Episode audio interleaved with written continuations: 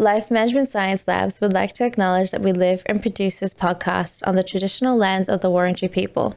We'd also like to acknowledge the traditional owners of the lands of our listeners and our international colleagues. We'd like to pay our respects to the elders past, present, and emerging. Hey everyone, and welcome to All Together, the Family Science Insights podcast, produced by Massell, the Life Management Science Labs. We are champions of life management science providing structured insights informed by science and inspired by practice on key aspects of conscious living. Each week, we bring you scientific and practical insights on each element with the expert knowledge of professionals in the field. I'm your host, Dina Sargeant. Now, let's get started. Hey everyone, and welcome back to another episode. I'm your host, as always, Dina, and today we're going to talk about caregiving and some of the strains that come into it. We don't always talk about it, it's not something that we hear about, but it's something that should be near and dear to a lot of our hearts because whether you're taking care of your grandparent or your parents is something that we all should relate to. Here to some, somehow talk about and help us assist in a little bit more understanding as to the strains in caregiving and a little bit more into how it's so important. Uh, today we're joined by Kylie Meyer. How are you going today, Kylie? Very good. Very happy to be here, Dana. Thanks for ha- having me here. Of course. Always welcome. You're always welcome to come here. Um, so, would you like to talk a little bit more about yourself and sort of how you got into into caregiving and into the topic as well?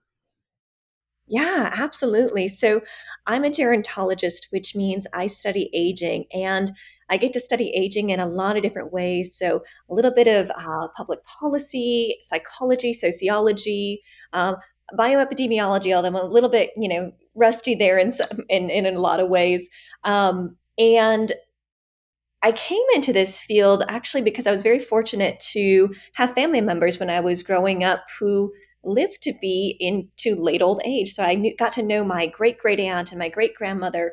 And I remember going to the nursing home with them and visiting them with my father.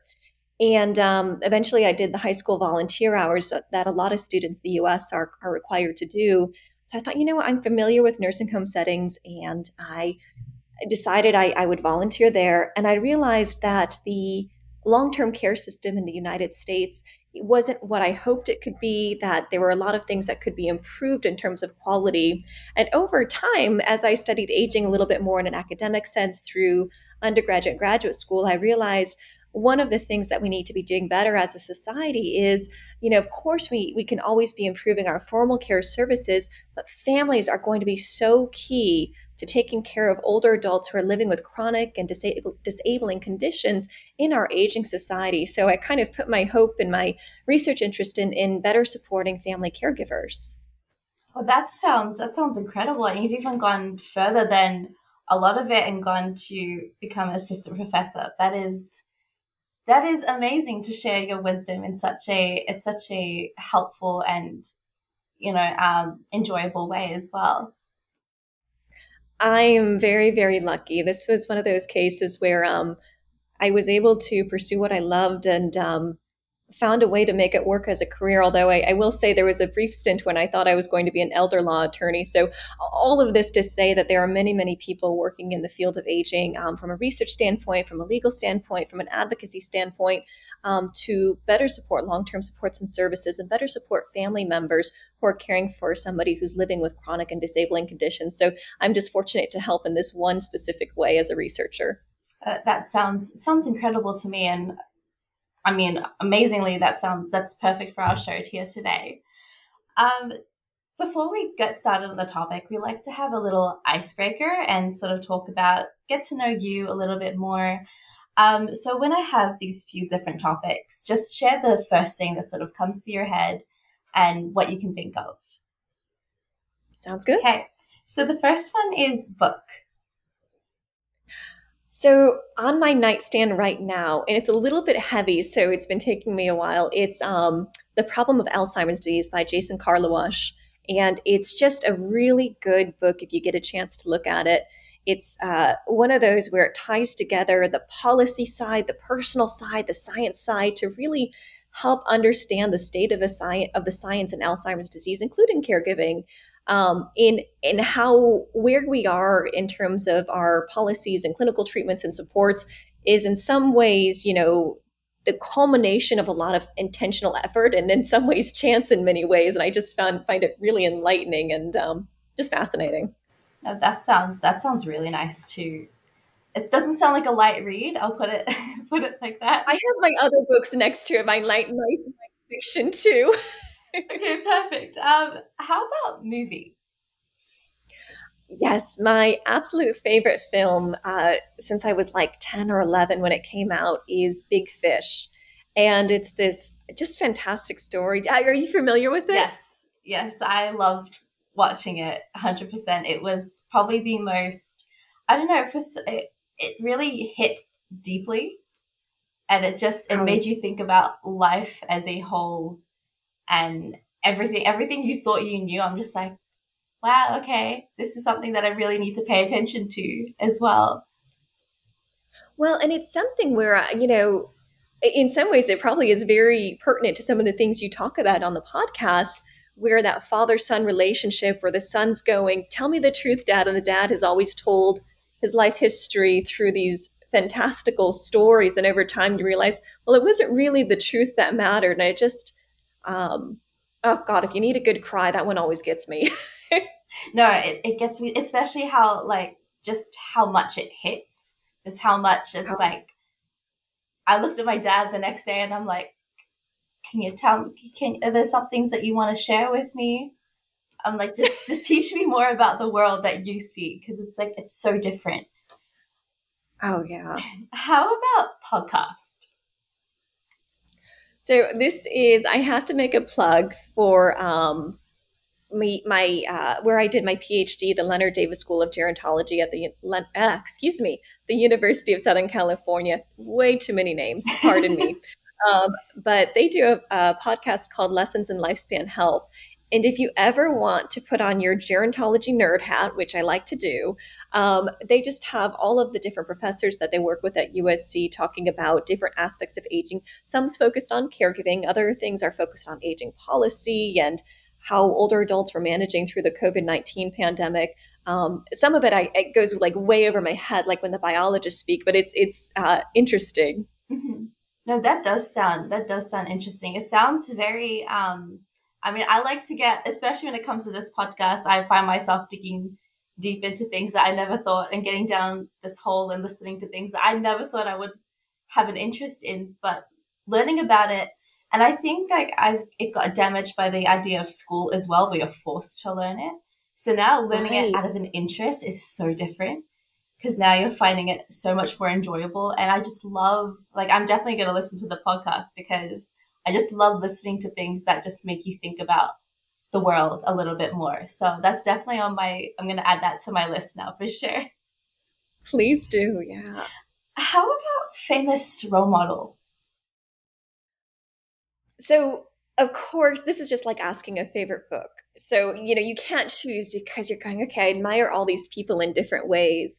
Um, so, I will first say I am no expert on him, but, and I hadn't actually thought about this person before last year, but I stumbled upon, um, there's this series of audiobooks through Audible called Music Plus, what was it? Music and something. I'm going to forget the name oh, wow, words plus music. And it was on the uh, composer Yo Yo Ma.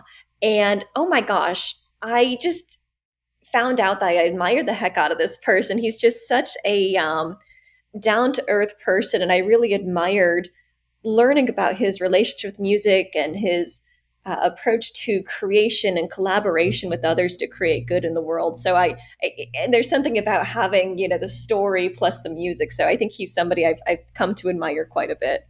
It's amazing when you can find a connection between the two. Like there's a there's a whole idea. I mean, because I'm um, I've studied film and I'm still studying it at the moment. So we just learned about audio and how it connects to a storyline and how everything is so different if you like mute it and just watch something. It's so different. You don't feel the effect until you turn the audio on. So it's amazing how much it affects a storyline. So I can definitely see how he would be such a huge it's huge um, role model as well. Well, and it's funny because even thinking about like uh, we were just talking about the movie Big Fish, that Danny Elfman soundtrack in the background, it just oh pulls at your heartstrings. Yes, no, hundred percent. It it hits you in a different way because just because the audio tells you this is what you need to feel right now. Exactly, exactly. uh, how about course that you've completed? Yeah, so um, as you can tell with you know my interdisciplinary training in gerontology, I am a huge supporter of the liberal arts, and I had this amazing opportunity when I was an undergraduate student. Um, I, I don't know how this happened. This is one of the great things about having like a small liberal arts school when you you have that experience, um, where a professor let me do this independent study that helped catch my interest in an academic sense in aging where you know i did some um, a service piece to it. So i did some companionship and visiting to some um, persons who were living with dementia and i was reading philosophy at the same time and i was trying to pull together this kind of what i was seeing happening with what these you know big philosopher names were saying about you know existence and all of that. And it, it was helping me really grapple with um, what is person-centered care what do we owe to each other as human beings? So there's kind of like the practical idea and these big ideas coming together. That was probably one of the coolest experiences that I've that I've had. that sounds very interesting. It's it's amazing when you can sort of find I think especially finding a professor that sort of lets you helps you find a way to improve it or helps you find a way to see things differently and just something that helps you in a lot of ways. I think it's it's really special when you find that one professor that, that just really wants you to find out a little bit more. Well, and and speaking of role models, he might not be a famous role model, but you know, he's somebody now as a faculty member myself, I go, okay, if I can give one student that kind of experience, and let them really explore their interest, it's going to be so important to, you know, them carving out their field. So I think it gives me something to aspire to having had that experience. See, that's incredible. That's I love I love the the end result of how you see professors or how you see lecturers because it's so different to what you see at the beginning. And then as you get older you're just like okay that act, that teacher actually really did help me and want me to succeed. So it's amazing. And you could definitely do that for some I'm, I'm pretty sure you have the um you have the i think you have the heart to be able to do that. So that's it's going to be incredible if you do that Oh, well, thank you. well, I hope I have the opportunity. All right, so we're going to talk and go dive straight into the topic. And we've invited you here to talk about caregiving through your professional opinion. And I think we talked about this off camera, but you're basically you're going to be learning and talking about through your lens of aging and what you understand. So, yeah, just that's we want to make that clear that that's that's that area, so it's very particular. Um, so, how would you define family caregivers? Yeah, and, and this is one of those things where in some ways it's easier to describe what caregivers do than give a precise definition so you know the proper definition and i'm pulling from you know the aarp folks is a caregiver is somebody who assists somebody who's living with a chronic illness or disability well, what the heck does that mean? It can mean a lot of things. So, we have some caregivers who are providing care from a distance. So, they might be providing care by looking up information about community resources or talking to a physician and getting information about a medical situation or making appointments. And then we have caregivers who are picking up groceries or helping with transportation needs. And then, you know, more and more we're seeing caregivers who are and taking on these medical tasks. So things like nursing tasks, using a gait belt, helping somebody with uh, managing their medications, giving injections, these really intensive forms of care that probably a lot of family members would never have imagined helping their mother with or their spouse with. And it can be quite stressful uh, for those caregivers. So, those are just some of the examples. It just can look so different. It can be close in proximity, it can be far in proximity, it can be in the same house, or it could be in a nursing home setting as well. Mm-hmm. So, what are some of the roles and so the roles that some of the caregivers play because it's not going to be a typical relationship i think as i understand it right and that's um it's interesting the and caregivers will think about this differently i have my own kind of opinions about you know, how somebody should think about caregiving, although this is not to say that it has to be this way. Things are going to work differently for different people. But um, we do hear a lot of caregivers who struggle with this this transition where they're going, okay, um, I am the spouse, I'm the daughter, I'm the sibling, and suddenly you're also the caregiver. So caregiving becomes this added added thing, and it can take some time to reconcile what that means especially when you're caring for somebody who might having be having some changes in their cognition and suddenly you're taking on responsibilities that are not traditional. Suddenly you're making decisions for a parent as opposed to the, the parent making decisions for you. And so it, it can um, cause some caregivers to say, Oh, I feel like I'm the parent now. And sometimes that can be helpful when you're trying to frame your situation or describe it to others. But other times it can be a little bit challenging since it can kind of rub the, the other care partner the wrong way because it's going, Well, no, I'm still your parent. But actually, we might have a different relationship, but I'm still your parent, always have been. But different families handle that differently. Mm-hmm.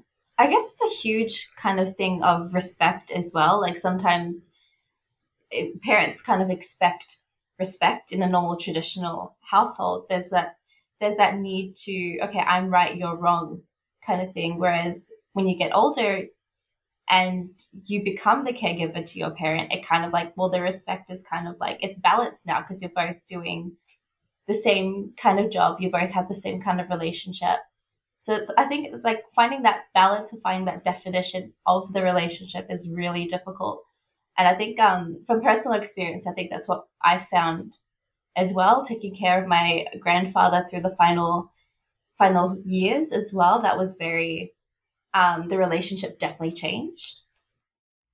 Right. And I, I think respect's the right word because that is at the core of, of healthy caregiving relationships if, if there is such a thing. So i mean i'm not trying to say that you know there's there's good or bad ways to provide care necessarily but um, i think it'd be helpful to always be thinking about respect. Something we do see is gen- different generations do things differently for example and so you might have a caregiver who or excuse me a care recipient who's from an older generation who's saying things like you know, oh, when when you're preparing meals for me, you have to heat it up on the stove instead of using the microwave, or you know, I, I prefer to go to the physical appointment instead of doing telemedicine. And for the caregiver who's just going, I am so overwhelmed, I just need to heat up your food. Um, you know, it, it can come across as disrespectful, but it's it is managing and you know how do we accomplish these tasks in a way that's satisfactory to us both that's not overwhelming to the caregiver and still respecting uh, the care recipient's wishes, and it's it is in some ways a minefield to to navigate. Yes, no, I I can definitely agree with that. Um, looking into it, what are some of the kind of responsibilities of a caregiver towards their um, patient or towards their family member? Yeah, oh, that's a great question. Um, so on the one hand, there's kind of the tasks, the tasks that needs to get done. Done. It could be uh, household chores. It could be help with personal care. Um, so there's you know the getting stuff done piece of it, but then you also have the kind of manager piece of everything. So you might be coordinating doctor's appointments. You might be coordinating um, other family members or formal sources of care who are coming into the household um, especially in medical settings, caregivers are oftentimes the advocates. So they're the person going, wait, wait, wait, this really isn't what my loved one wishes, um, and making sure that the wishes of their loved one is are, are being respected. Um, the other thing that caregivers will often find challenging, another piece of this role, is decision maker. And again, I do a lot of research on caregivers to people living with dementia. And so um, you would have more of a tendency where that caregiver is going to be helping with certain decisions or doing more of that advocacy. That might not be the case quite so much with somebody who is receiving care because of a physical impairment, although there are different times in our life where uh, our co- cognitive uh, capacity changes and fluctuates. So, again, it it, it changes over time and it could change day to day for the caregiver. No, I, a hundred percent. I definitely do see that. I definitely do see that happening. Um, when going to the relationship a little bit more between the caregiver, um, how do you see the finances sort of becoming such a huge problem? Because there's one more person dependent on, say, either a family member or even um, a whole family as a whole. Yeah, this is something, and I'm so glad you're asking about this because I think for a long time, and I'd like to hope it's changing, we've thought about caregiving as really the active, um, active care, the tasks that need to get done. And I think caregivers are, in many ways, reluctant to talk about the financial piece and the amount of stress that can have on them. Um, because you know you don't want to be quote unquote complaining about how expensive caregiving can be when you know you want to be providing the best possible care to your loved one. You know sometimes i think we feel guilty about saying oh this is stressing me out financially when you know that's a really important thing to remember with caregiving. And unfortunately our particularly in the us the context i can speak mostly of although there's a lot of um, it resonates in other parts of the world i think too um, it's a very expensive role. And we don't like to think about it, but caregiving um, can require family members to end their employment early, to lower their number of hours of employment. Um, over time, this can cost family members in the US, it would be 10 or hundreds of thousands of dollars, um, so large chunks of their retirement um, based on lost opportunity costs. And it's also expensive. So when you're caring for somebody, um, you oftentimes are paying for things like home modifications, picking up the groceries, covering the cost of medications. All of these things add up over time. And there was a study a few years ago showing that family members are spending about $10,000 per year when caring for somebody living with dementia, or $7,000 per year for somebody who's not living with dementia. And not many people have that kind of money to to spare. And so it's something when we've talked to caregivers about their experiences of managing the finances they just say you know it keeps me up at night. This is stressful. Yeah. um, but it's hard to admit. Yeah no i think especially when it comes to it being your parent and you have that huge connection being like i'm supposed to take care of my parent. I can't afford to take care of them but i'm supposed to take care of them. So you take on kind of any loan or credit card debt goes higher up and all of that just like because it's that mindset it's family. You're meant to take care of family. And i i mean i love the mindset of taking care of family. And yeah. i i think it's it definitely plays a huge toll on emotional mental and physical well-being not only for the caregiver but i think for the um, parent as well because they will know they if they don't have if they don't if they can remember the situations they will definitely know that there's a huge dependency on like how much it's going to weigh on the caregiver for sure. What are what are some of the other alternatives to like we were talking about retirement home versus living with them. Is there a huge kind of financial difference in that. Right. And that's going to, again, be very driven by the policy context. And so I can describe in the US um, most, most, specifically where, um, you know, when you're caring for somebody who's living in the same home as you, you tend to pick up more of these everyday costs. Um, in the US, we have a program called Medicaid, which has really kind of become our de facto long term supports and services program or long term care insurance, where what happens is um, you, in order to be eligible for Medicaid services and receive things like in home care um, and supports in the community, you have to spend down your assets to the point where you're at a poverty level and have very few assets available. And that's the only time when medicaid would would kick in.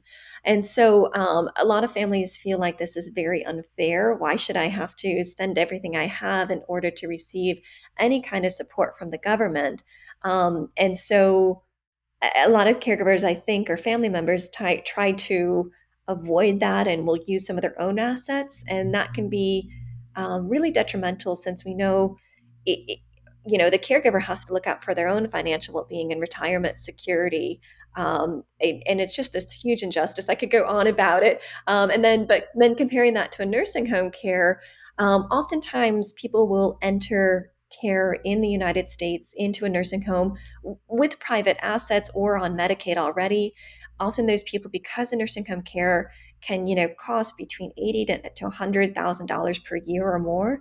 Um, that can very quickly eat up a person's savings, in, in which case they would become um, you know supported by medicaid to be in those facilities. Now there are this this whole spectrum of different care settings in between living in the community in a in a, in a home um, versus a nursing home so you have these independent living assisted living although those aren't supported by any government insurance options. And so it's just very i think that's the bottom line. It's just very very expensive until you reach the poverty line where government support were kicking in in the us i'm sorry you hit one of my passion points.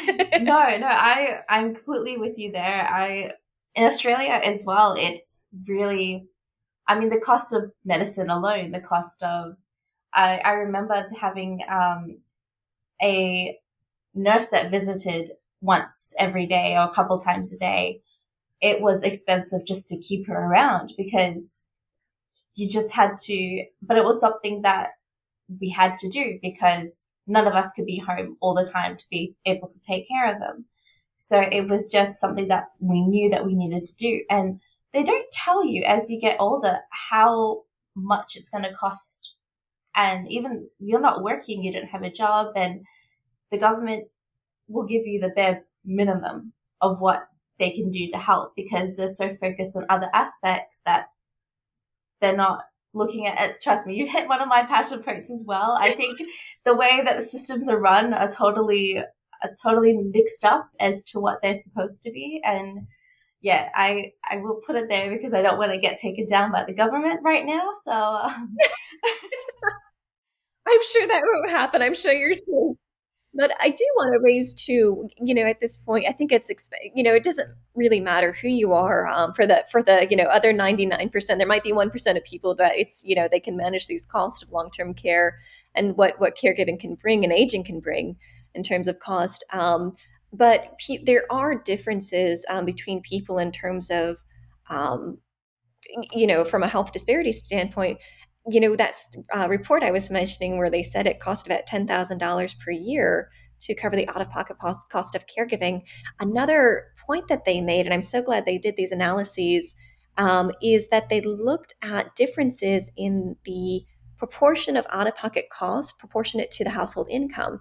And if you split it up by race and ethnicity, there were some pretty big differences.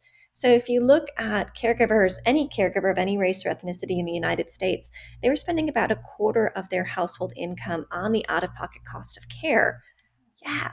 But then if you look at Hispanic family caregivers, or Hispanic and Latino family caregivers, um, they were spending about 47%. So about half of their household income per year on the out of pocket cost of care. Yeah. And it is just this huge injustice. Um, when especially when you're providing care to a loved one you're doing something that is you know so good and so important that it's it's affecting you financially. Yeah. I think i think we lose sight of that. Like you're doing a you're helping out family and that ends up being something that less people less and less people are wanting to do because it becomes too costly.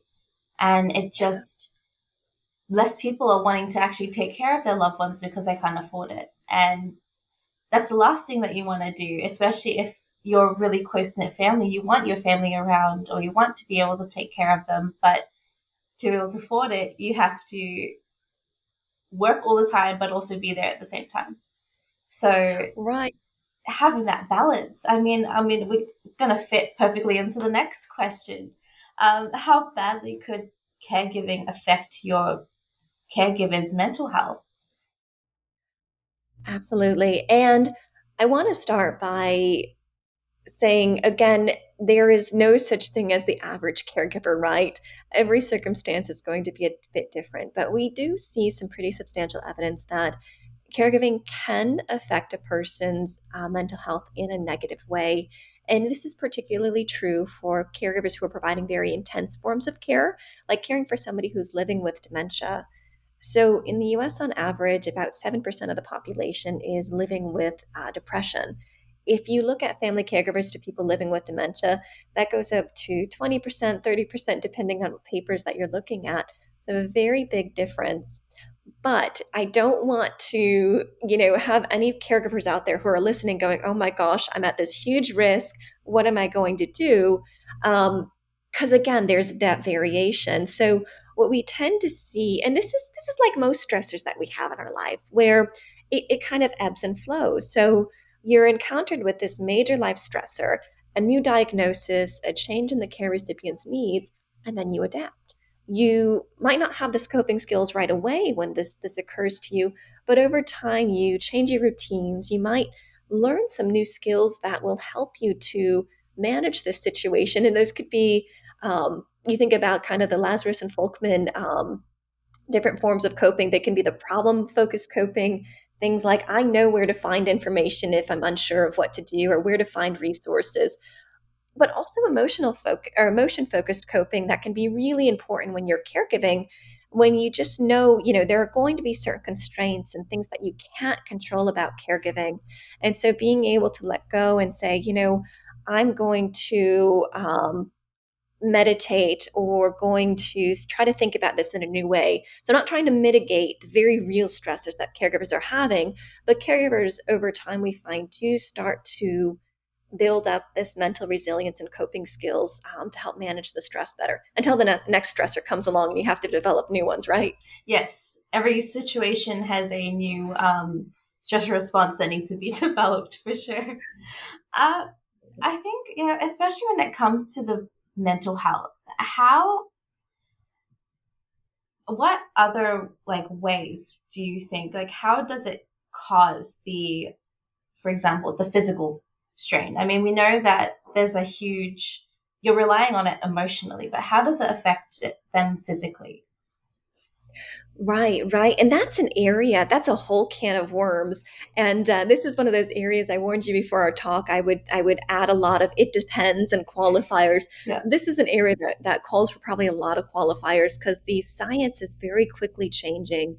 Um, there was a lot of research in the early 2000, um, thousands um, that were starting to show examples of caregivers showing uh, more signs of inflammation and related to to stress. And it, you know, it was very interesting research. And over time, and that's not to say that was bad science. Um, it's to say now we know more. Now we have new methods and there's been some very recent uh, research being done. It's the care, care, transition studies by David Rubin, I believe, and um, where they're looking in a more sophisticated way at these inflammation markers, so kind of these immune responses that we see in caregivers, and they're finding that the impact is not as um, direct as we thought. There's some nuances to it. So the the physical effects of caregiving in terms of an inflammatory response seem to be a bit more complicated than what we thought.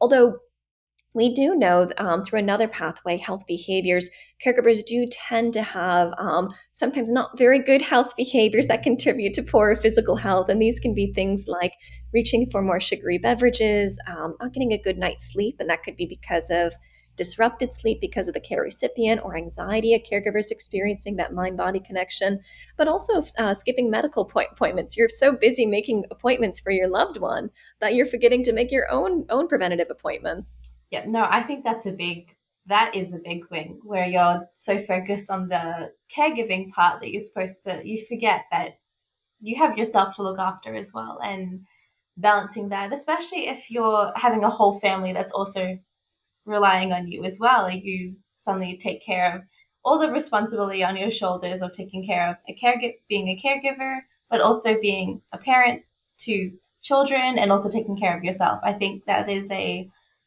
it's a huge emotional and physical and psychological strain as well. I definitely would see it. Um, so, in the challenges, another more about the challenges in caregiving what makes caregiving so hard to do in daily life that it negatively affects the caregivers? Right. And again, it's all going to be context driven. Um, there are kind of discrete tasks that I can think of that are particularly challenging for caregivers. One of those things is uh, managing incontinence. We tend to find, you know, incontinence and, you know, being able to use the restroom independently is something that we associate with a person's independence when they're, you know, at younger developmental stages. And so I think that psychologically, when somebody is no longer able to manage their bowels and bladder independently, that can be that can also affect the relationship. Suddenly that's a kind of a big care task. It's a very stressful care task uh, for family members to manage. So we do tend to see that when somebody needs more assistance with incontinence um, that can you know often be the trigger that that encourages a caregiver to look at more formal sources of care be it a nursing home or a home care assistant to come in. Um, also thinking about behavioral symptoms that are common with uh, dementia caregiving. So these are these behaviors that caregivers oftentimes um, find very irritating or don't really understand and they might be asking the same question over and over again um, calling out wandering and um, they're they're very distressing and it takes caregivers i think uh, some time to realize why these behaviors are occurring. So is it because your loved one is uncomfortable? Is there a physical discomfort? Are they emotionally uncomfort uncomfortable? Do they feel disrespected? And that can trigger these behavioral symptoms that are really again distressing to family caregivers. We do see an association with um, with poorer mental health outcomes in caregivers who have difficulty managing these behavioral symptoms. Um, I also want to recognize the uh, decision burden that caregivers face. So, especially when you're not sure about, um, you know, decisions that your loved one might wish for in terms of their healthcare decisions, their financial decisions. If you're if you're um, you're holding the power of attorney for medicine or or uh, finances, the caregivers will often feel some level of distress by going, "Oh my gosh, I don't feel prepared to make all of these decisions and fulfill my my uh, my care recipient's wishes here. Yeah, no, I I think going back to the relationship at the early about the daily task, I think that's a huge that's a huge thing in itself. I mean, you kind of see you're forced for your caregiver to see you differently, I think. And like the whole relationship just sort of changes in a way that especially if you're a parent who your child is basically the one who's helping you do simple daily tasks like going to the bathroom, taking a shower. It's it's so it must be so difficult for their on their end to be able to say, okay, my child is doing that with for me because I can't do it myself. Like the relationship and the emotional attachment to each other must be so strenuous just doing those simple daily tasks. Well, and there's this whole extra gender component too, where um, sometimes you'll have an adult uh, son because that's who available caring for his mother. And so, you know, there are certain tasks where there it's typically in, in many cultures a divide between um, you know what that interaction should look like. Should the son be providing bathing assistance or toileting assistance? And sometimes there's not much choice when you know you it's hard to afford. Again the finances come in here outside help to assist with that. Uh, or maybe it's that um, the daughter in that case feels like they have to provide that level of care because there's nobody else who who would be acceptable to do so. Um, there's also the experience. So I, I think a lot about the caregiver's experience, but also the care recipient's experience is important to think about. Um, there is some really interesting literature. I think Deborah Carr had a had a study that started to look at this, and there's a few others that actually receiving care um, seems to be distressing um, to male care recipients. So, men who are receiving care, sometimes I'm like, no, no, no, I, I don't want that level of help or support in terms of, in it, it's probably specific to the care task, mm-hmm. but um, it can be stressful to receive care too in some ways. You know, especially when you're, I think, when you're an independent, when you see yourself as an independent person your whole life, and then suddenly all of that changes, especially when they talk about the male figure of the house. Like they've always seen you as being an independent person, as someone who provides, and now it's suddenly the situations are different, and you're left being the dependent one, and that yeah. must be so um, frustrating for them as well to be able to not um, have have any way of controlling whether they go to the bathroom. Like there's no control over their bladder and things like that, and that must be so frustrating for them because it's like, well, now I can't clean this up. I can't tidy up. There's people are doing that for me. So that whole emotional strain to it. Well, and I think that's that's one of the reasons why I find um, the study of aging so interesting from a social perspective, where you know, I think um, in many Western societies in particular, there's this tendency to see yourself as this independent being, as you say. And it's almost like, um, and, and this is an overstatement. I know everybody there's there's different circumstances, but we treat um, individuals as if they're going to live from, you know, they're existing as a 25 year old to a 60 year old. They're going to be completely independent, not have any cognitive or functional impairment.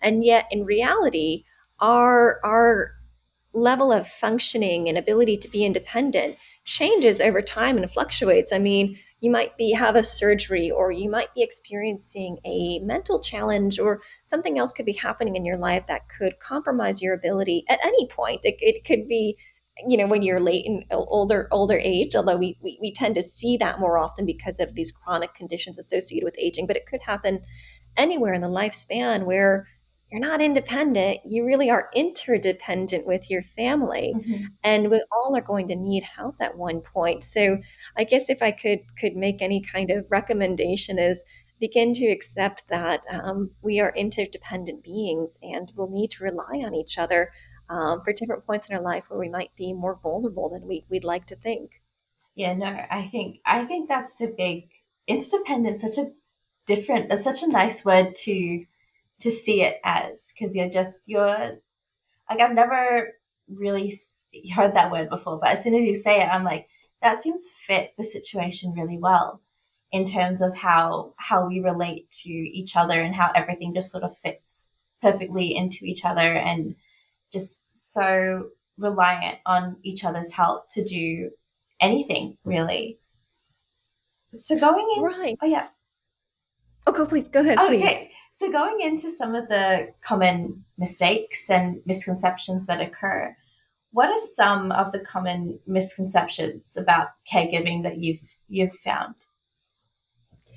Right. Um, oh gosh. So I think one of the things that caregivers will often have to come to terms with, and it's it's tough to come to terms with this, is okay when you're when you're caring for somebody who's living with a chronic conditions I, I think caregivers might encounter a point where they have to come in provide care because of maybe with older adults it could be a fall it could be a health event it could be a new diagnosis and they think uh, it's this discrete thing like okay i'm going to provide care for a little bit and it's going to be done.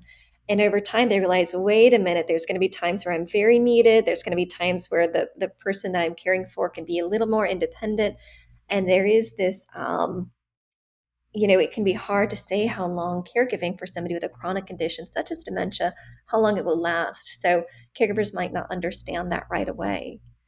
Um, the other thing that I think, and this comes from kind of a, a social service and a professional standpoint, um, this misconception that we see is about kind of these assumptions that we make about families. And again, I'll go back to culture where I think um, there are these sometimes very simplified understandings of uh, different cultural values and, and characteristics.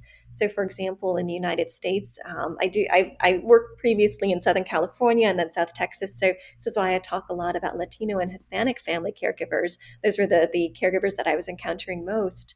Um, we talk about the concept of familialism, this idea that um, the family is is highly valued and we take care of each other. And so I think somehow for some service professionals have had the unfortunate misconception saying, oh, these particular fam- family caregivers in this particular cultural, they take care of their own. We don't need to worry about them. They don't need services because they take care of each other. Well, that's absolutely not the case. That's yeah. a huge misconception. And so I think from a professional standpoint, making sure that we don't make those assumptions and actually provide good assessments to to any caregiver no matter their background, to make sure we understand their individual needs and family context. How common how common is that kind of situation in the US? Com- Wait, let me try to understand the question. How, I, I mean, that's with the sort of expectation of the Hispanic compared to the uh, Caucasian sort of interaction, the amount of caregiving. How common is it for the assumption for it to be okay, they take care of their own. You don't need to help them as much. Yeah, I think I can. It's hard to say with frequency, right? Mm-hmm. So you know, I, I don't have a, a survey that says, oh, service providers believe X, Y, or Z. Yeah. A couple years ago, we did a, actually, we, I guess we, we did. It's just been a while since I looked at the data. There was a survey we did of service providers to family caregivers in California. And I know we were starting to see some results there. And this was not published in a peer reviewed journal, but we had it in like a report that we did for um, the California Task Force on Family Caregiving, where there seemed to be maybe not outright assumptions where people were saying, oh, we, we aren't worried about this population. Um, but you could see there weren't specific services. I think that's where it comes in. It's the absence of services that are tailored to caregivers from different cultures. So, are we providing culturally tailored education that takes into account the different family structures that we have? Are we providing this these education services to family caregivers in languages that they they speak or feel most comfortable speaking? Do we have um, information and, and uh, in, information and referral professionals who can provide um, services in in Spanish in particular in the United States? Although of course, we we have a huge population of many diff- different caregivers who we need to um, reach with different languages too. It's very interesting. Like just looking at this, thinking about the data, thinking about the um, the different ways that caregivers are viewed between nationalities as well, like the different cultures that sort of take place in terms of caregiving. Because there's a little bit of a, I think, when it comes to like with my family as well, we had a huge debate as to whether we put them in a nursing home or as if that's a question whether because my um i'm half caucasian and half malaysian so the culture is two very different things so my parents were having a pretty much a discussion as to my father was like we can't take care of him so it's better we send them to a home whereas my mother is like oh it's family you're meant to take care of family you're not meant to like put them somewhere else you're meant to take them and provide for them. So the whole understanding of what caregiving looks like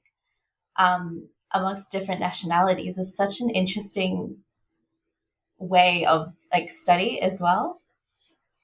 Well, and I think that's just such a great example because I think a lot of families have this experience where you have this idea of what care should look like, and that's an important part of your family values and you know a lot of family family members will say i promised mom or dad that i would never send them to a care home. And i think there are circumstances where it, it can be helpful for family caregivers to kind of say you know I, I made that promise but i never knew how challenging it would be or what these needs would look like and provide that forgiveness and say okay I, I think in this case it might be okay understanding these circumstances. I wasn't aware of this before. On the other hand, and I'm going to go back to that policy system and that policy context, why can't we provide services and supports to family caregivers and older adults who need that kind of care in their communities in the way that they want it? I think that's that's um, a huge question. Why are our policies responsive to the different family values that we see across cultures and across individuals? Yeah, no, I think that's a that's a huge question that we should take further up because I don't think I'm pretty sure they don't even know the answer to it, to be honest. And it's such a um, it's such a complex situation as well because there's so many ways in which it can be helped, but we have no idea, no way of actually finding out how what isn't what is required in order to help. So it's a very interesting sort of dynamic that the policies are made to look at to be. Um, so is it true that caregiving does cause conflict amongst family members? This is another one of those, it depends. um, and I think there are certainly situations about caregiving that can contribute to, to conflict, although not necessarily. Um, some of those things are different beliefs among family members about what care should look like. I think mom needs this. I think dad needs this. Um, and that can be a source of conflict. Um, there might be some caregivers who have different expectations of support from other family members saying you know we, we hear oftentimes uh, those caregivers who are saying hey, I'm on my own here. I really thought that my brother or my sibling or, or others would be stepping up to help with this situation, but I keep asking and they're not coming through the way that they wish they would. Or, um, you know, maybe they are coming through, but when they come, come, their support that they offer that that caregiver might not be what's welcome. Uh, I, I oftentimes joke about the kind of parachute family members who come in for like that week here or there to provide respite or support of, to visit their their family members, and uh, suddenly they're they're the experts on the situation. They say you should be doing this, you should be doing that, and you can imagine if you're a primary care going, wait a minute, you don't know the context here. no, yeah, yeah, I've definitely, I I think I've seen a lot of, I think there are a lot of movies out there of that situation exactly taking place so yeah, I think um, we can all sort of find ways to relate to that situation. Um, mm-hmm. And I think it's really important to sort of acknowledge the fact that there are those, as you call it, parachute um, siblings who sort of think that they they can come in and have some sort of assessment as to what's going on when they haven't been there the entire time and seen exactly what's going on. And there's a huge and that can divulge into a huge can of worms as to like okay well you're not here i'm here all the time kind of situation. And that can cause a further strain on the sibling relationship that goes on as well. Right right. You can see the the potential for feelings of resentment. Although at the same time you know we talk about those those parachute family members sometimes the things that are most challenging for us to hear are those things that have a little bit of truth to them. Um, so, you know, I think it's important for caregivers too to think about am I seeing the situation clearly? Is there something to this? Um, so, for example, is it is it hard to come to terms with mom's maybe not getting the care that she needs right now or she i need more help as a caregiver even um, and to get that kind of outside perspective so it, it does go both ways in some cases yeah, I think I think so. I think it's um it's very case by case. I think this whole topic is a case by case situation, exactly. and I can definitely see how now these questions are a bit like, okay, it depends. it depends. That's the the best thing you can say as a researcher. Well, it depends. okay, so now we're sort of going into the practice and habit brief part of the show. Um, what is a practice that you do to become a better person in terms of um, as a family?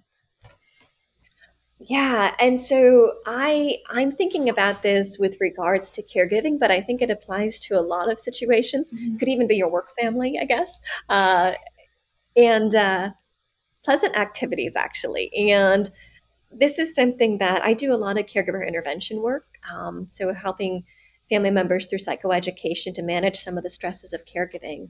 And this is um, a component that's in several evidence based caregiver interventions.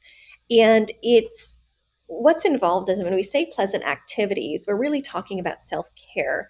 And we encourage family members to do things that they want to do. So when we think of self care, we have those things that we have to do. Have to take take a shower in the morning. We have to go to bed and get good sleep hygiene and eat healthy but want to do activities, these pleasurable activities are really, really important. So these are things that um, could feel, you know, quote unquote pointless. Some some caregivers sometimes feel like it's indulgent, um, and I want to say no. These are critical things to spend your time on. Um, it could be going to a Zumba class. It could be painting, reading, um, whatever it, it is that brings you joy. I think that is an amazing way to define it because I've had a lot of people come on the show and say self care is the best way to do it, but pleasanting act pleasantry activities I think is such a better way to say it because you do all the bare minimum. You already do the stuff that you need to do, like take a shower, take a bath, relax, put a do a face mask. Those are things that you do need to do. But the want to do, like, okay, I want to go to to the indoor playground and act like a little kid for a few hours. Like that's something that you need to do, that you want to do, not something that you need. And I think that is such a better way of describing it other than just saying self care is is such a nicer way of saying it. Well, and I think too, it's it's giving yourself permission. Um, I just did a, a talk in November with one of my colleagues, and there was this caregiver, and she said, you know, I I have this. What was it? She was talking about. Um, she felt guilty because she spent all her morning you know, going on Facebook and playing games and all of that on her tablet or phone.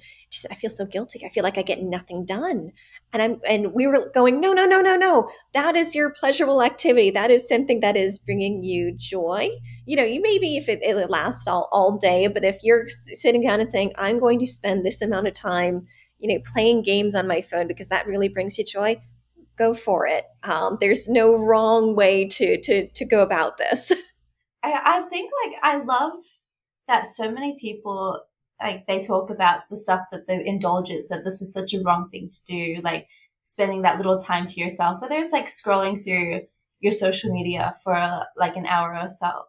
Like that's something that your mind and your body is basically telling you that you need to do, that you need to sort of take a load off for a little bit.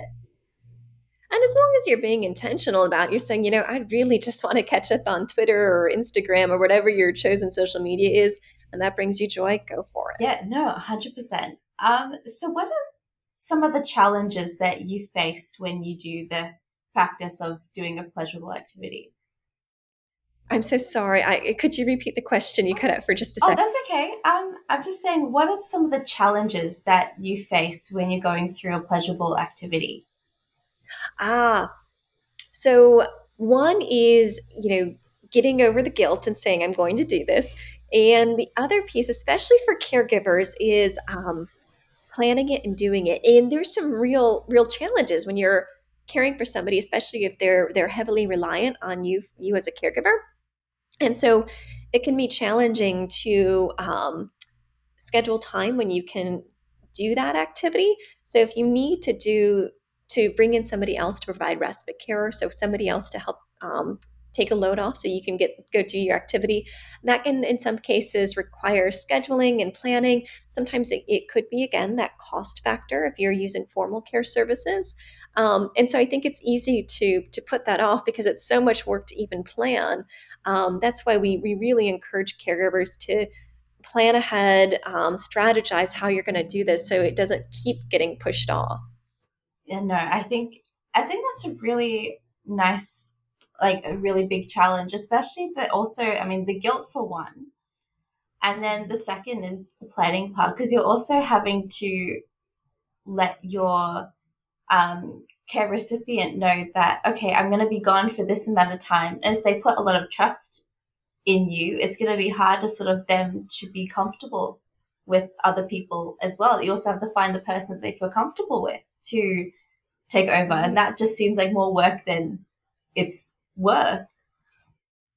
Well, and I think it's the other component of this, and I have to give um, mad props to family caregivers because caregivers are some of the most creative and resourceful people out there. Um, they find ways to get things done, and so it, sometimes it can require some creativity on the caregiver's part to say, okay, this is what I was thinking about for my pleasurable activity.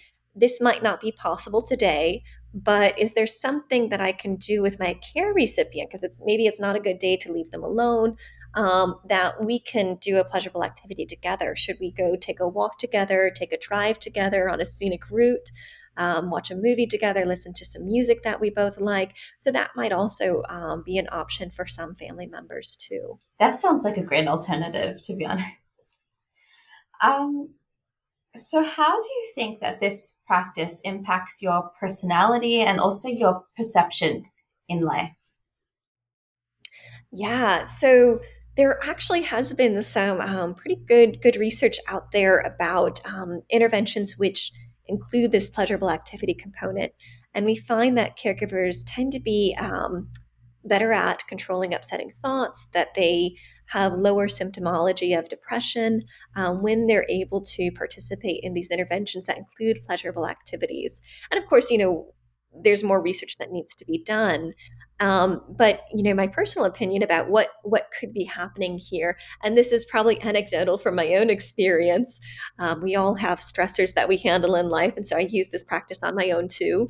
Is I think it's helpful to gain perspective. So when you're stressed, you're overwhelmed. Sometimes you might not have the perspective that you need on a situation.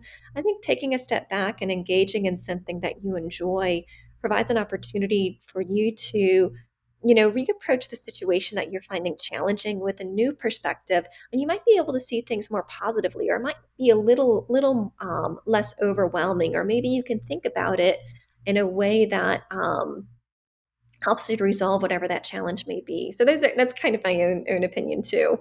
No, I think that's that's a great that's a great opinion. Um, so based on your experience and your um, following through with this pleasurable activity, do you have any other recommendations of a practice that you can combine to improve or enhance this particular practice? I would say, and we touched on this a little bit, you know, of course, we talked about doing those activities with your with your family member um, when you can't get away. At the same time, I do think it's important for caregivers to have a break from caregiving, so to get respite care.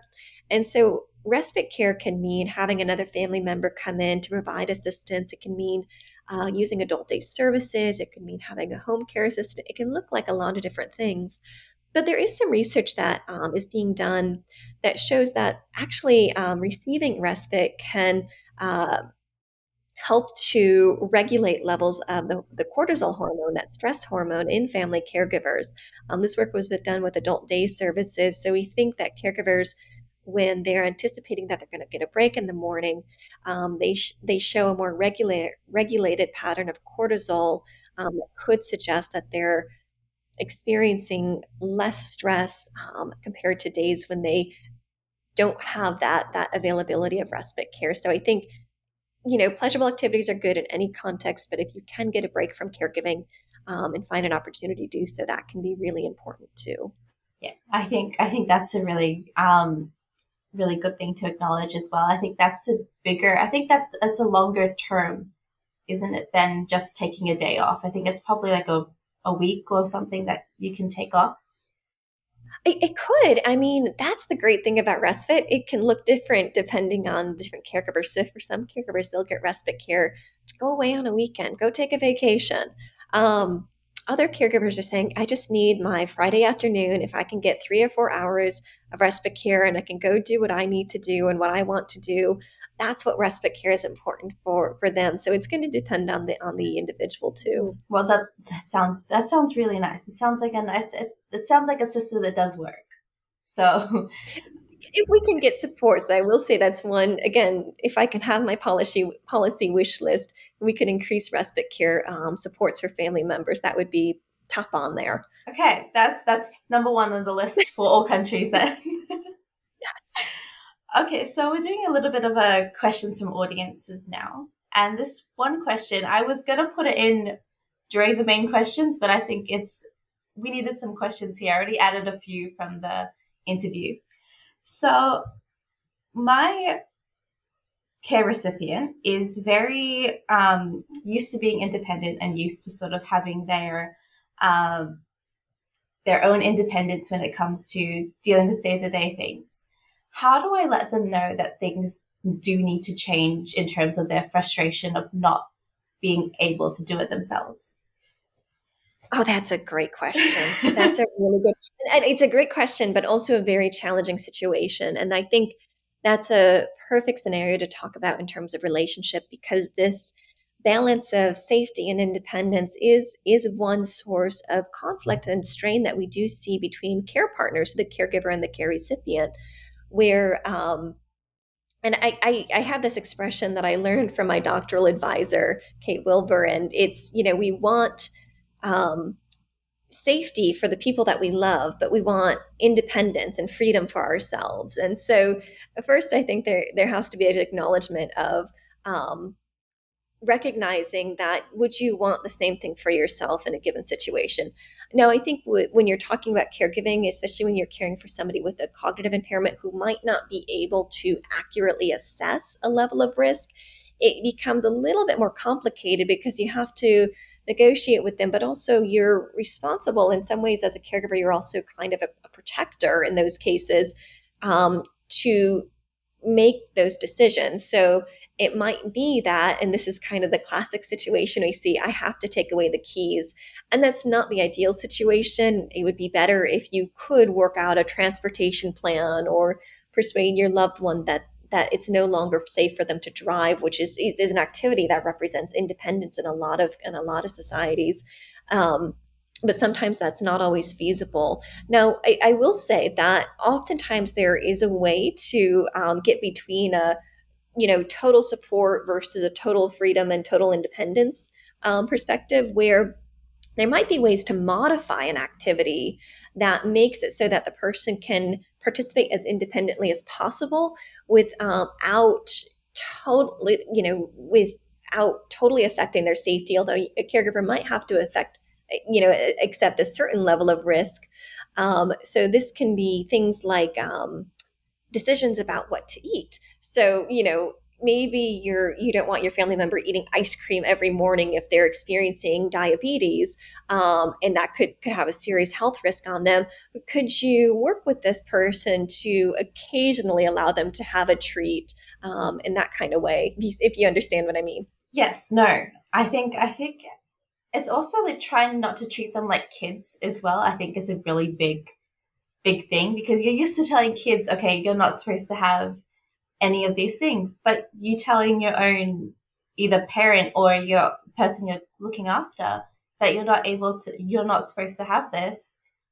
They're an adult; they can still kind of do what they they want, and they spend years doing what they want, and getting them, letting them know that these situations aren't can't happen as frequent as you want it to happen is something that I think would definitely take a lot more uh, persuading in a way. Well, and I think that goes back to why why we do have this challenge where this this expression, oh, I'm it's like I'm the parent now. It doesn't always work in the in these situations for that exact reason. I actually had um, there was I won't reveal who who it was, but um, there was an individual who I, I really admire, and she was caring for her her husband as he was um, living with a terminal diagnosis and she was so frustrated at times, she shared with us, that she yelled at him on, on occasion. And, you know, of course, as a gerontologist, I'm thinking, okay, potential elder mistreatment, but actually, this was somebody who didn't have a cognitive impairment, and he, you know, this this was a spousal partner, and uh, presuming most partners occasionally get in arguments or get on each other's nerves, and this is a normal part of a relationship. Nobody's perfect, but he said to her, I am so glad that you'll still snap at me because I'm so sick of people treating me with the kid gloves. And it's it's almost um, a, a way that she showed her continued respect for him. It's so interesting how they how they see it. They see it as like they're not being tiptoed around, mm-hmm. and it's it's so it's so hard to find the balance as well because you're not you're also wanting to treat them with respect, but you also end up treating them with as a child and you don't want they don't want either they don't want to be looked at as seen as something that they need taking care of. And this is where that issue of cognitive capacities the ability to assess risks and make decisions. So if you're caring for somebody living with dementia and dementia of course is not you know a, a monolith. It's um you can be caring for somebody who's in the early stages of dementia who are who, who is able to make um, you know more decisions than somebody in later stage. Although for the most part even when you're caring for somebody living with dementia that person is going to be able to make at least some decisions. Like usually you know the idea of what sweater are you going to wear or what breakfast cereal would you like aren't going to have that huge level of risk. So they should be able to make that choice even if they have a cognitive impairment. Um, and then when you're caring for somebody who doesn't have that cognitive impairment that just as you say, that this is an adult and they've they made these decisions all their life. Should they really be? Um, should you be able to say no? Of course, people and this is where I, I, apologize. I should cut myself off before I go down the rabbit hole. Um, but I think, you know, internally, I could see caregivers might have uh, an inner conflict going, do I want to be enabling this behavior while I'm caring for this person? But that's, again, that role renegotiation. Yeah, no, 100%. I, it's, it's such a difficult thing to be able to balance and to be able to say that, okay, no, I'm taking care of you. This is how it's going to go. Um, so the next question is kind of looking into telling their children that another family member is going to be joining them. So it's sort of like, how do I tell my kids that they have to share a room to make space for their grandfather that's joining them? Yeah, that's a really good one. Um, so it's interesting because, again, context text specific. Um, do the and presume i'm assuming in this case this might be like a grandparent parent moving in with the grandkids and we see a lot more of these multi-generational households um, and you know in some ways i think it can be helpful to explain to the um, grandkid or the, the child that um, this is a, an opportunity for you to get to know your grandparent more or um, this is what we do in this family. This is a value that we have that we take care of each other. I want you to participate in this, and uh, kind of the parent can model why this is important as they um, as they provide care and as this situation changes. Um, of course, it is probably important to recognizing that reality. A kid who has to move out of their own bedroom is probably going to be upset, but trying to to help them understand that we make sacrifices uh, for family um, and kind of seeing the positive side could be helpful. Th- this is actually an area I haven't seen too too much on, so I apologize if I'm stumbling through a bit. no, no, I, it's the first thing that I've. I never thought when I saw that question, I never thought that that would be an issue. Like just imagining how to tell kids that life is pretty much going to change a little bit and things are going to be a bit more different, especially if they're younger as well. I think it's a little bit more difficult. Um, well, or or potentially they a younger child may be more ready to adapt. So we talked earlier about these intergenerational differences. So if you have a much older family member living um, with a much younger family, and there might also be I don't know where the where the older family member is moving from. Are they coming from the same country, or they live were they living in the same cultural context? You might have um, differences in terms of culture and expectations what should we call grandma? How do we interact with her or um, or grandfather? How do we talk to this person that um, could could be challenging at times? Yeah no i think that that's a, such a good way of looking at it as well just trying to see if they're from a another culture. If they are from another culture then it's a whole other aspect that probably the kids aren't exposed to as well as another is another thing. So trying to get them used to the way the um, both generations communicate is yeah. going to be an interesting one for sure. All right, so the last few minutes, we love to give the guests a chance as an open mic, just sort of talk about what they're interested in or what they're working on. They don't have to be work related. It can be what you're personally um, looking into and what your interests are. Um, so yeah, I'd love to give you the floor.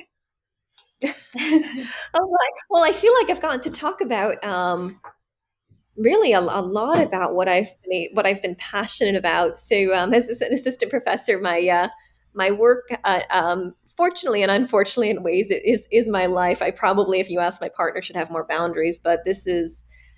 I just love love this stuff, and um, as we were talking before, this is being able to research and work with caregivers is just such a blessing since it's it's something where if you go up to anybody on the street um, they can tell they recognize they know what you're researching. They have a story about caregiving whether it's something they were providing care or their parent was providing care or their friend is providing care. Um, one of our former first ladies Rosalynn Carter said that there are four types of people in the world people who um, are caregivers, who, people who will become caregivers, people who will need caregivers, and oh my gosh, this is so embarrassing on a recording. There's a fourth type of person, but everybody is going to be a caregiver at one point or need a caregiver, all that to say.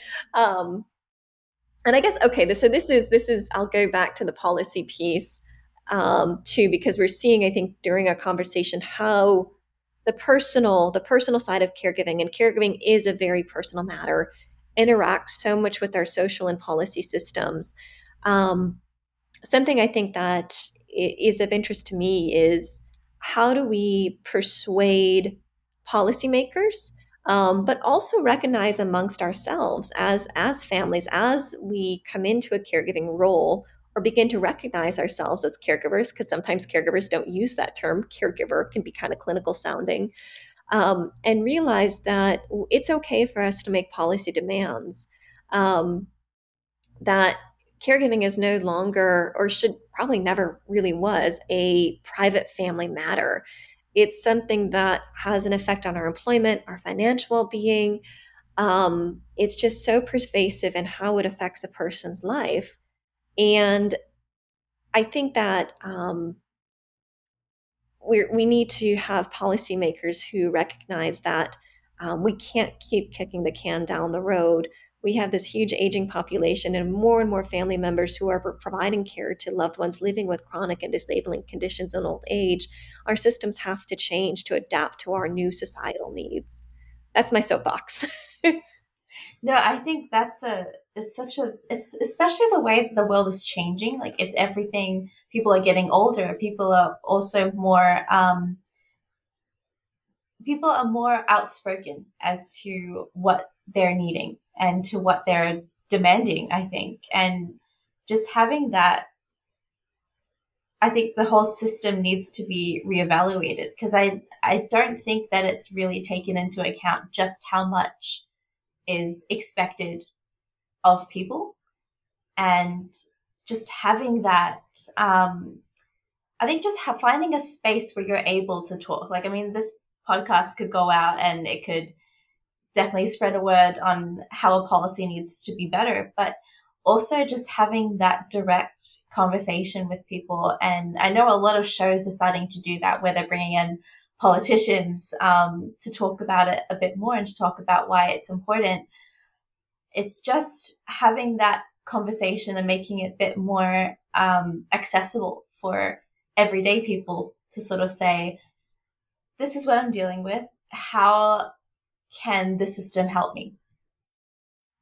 Right. And I think even as simple as, um, you know, when you're talking to other family members and your friends and helping them recognize, hey, I think you're a caregiver. Did you know in their com- in your community there may be supports available to caregiving to to caregivers, um, so that people know that there may be resources available to them, even if they feel like I'm not a caregiver, I'm just picking up groceries for mom, or I'm just doing this or that. No, you're a caregiver and you should have supports to help you do this role. No, hundred percent, and that it's so interesting. Like we can keep going for this longer and longer, and look at deep dive into policies between Australia and America. But um, I think that would be that'd be such a good research as to how how it differs and how it's similar, and basically what one country can learn from the other, or vice versa. So, yeah, I think maybe eventually we can um, that that will happen. I would love to. Actually, that's some one of the something I had a chance to do um, in the United Kingdom. Actually, the UK and particularly Scotland um, were, were quite a bit or are quite a bit um, further along in terms of caregiver supports and making sure caregivers have a right to an assessment. Although um, whether or not a policy is executed, so it can be on the books, but isn't really happening in person. So I think um, I see some leadership there. I'm seeing within the U.S. Um, different states are taking leading roles: California, Washington. So I think there's a lot that um, different different societies can learn from one another to do this better and better take care of each other. Yeah, for sure, and hopefully it will happen one day very soon. While while we're all getting older, we're all aging and hopefully it's a little bit better when we're facing it. Um, so I want to thank you so much, Kylie, for coming on and for taking time out of your Sunday and joining me and talking about this topic. It's definitely giving me a lot, and I'm definitely going to look at that podcast that you suggested because I really want to hear more about it. It can definitely be on in tune with a lot of my crime podcasts, so um, it can fit really well. Uh, so thank you so much for coming on today. Thank you so much. It's been a, been a pleasure, and I can't wait to listen to for future episodes. Yes, for sure. Um, if any of the audience wants to get in touch with you, is there a way that they are able to? Yeah, absolutely. So, um, probably the easiest way is I have a faculty page at Case uh, Western Reserve University where I'm a faculty member at the uh, Frances Payne Bolton School of Nursing. You can find my email and um, telephone number and all of that on there, and you are more than welcome to email me. Okay, sounds good. So I'll, I'll put your link down below towards it, so then you can just they can just have a direct access to it. So um, thank you everyone for listening today, and hope you go and subscribe if you want to hear more about the different episodes that we have coming up for the new year, and just have a look at the different other podcast shows that we have that's on um, that's on for show in so many different areas from personal productivity to house organization and all those things. So, thank you everyone for joining me today, and I hope you have a very good day. You've been listening to All Together, the Family Science Insights podcast, produced by Family Science Labs, a division of LMSL, the Life Management Science Labs. More episodes are available from 10 life management perspectives and can be found by searching LMSL on Apple Podcasts, Google Podcasts, Spotify, and other podcasting apps available on your smartphone. If you enjoyed this episode, please rate, share, and subscribe to our channel so that other people can find it and we can continue to provide quality content. More of our work can be found on our website at fa.lmsl.net, where you can join our movement. I'm Dina Sargeant, and thanks for tuning in.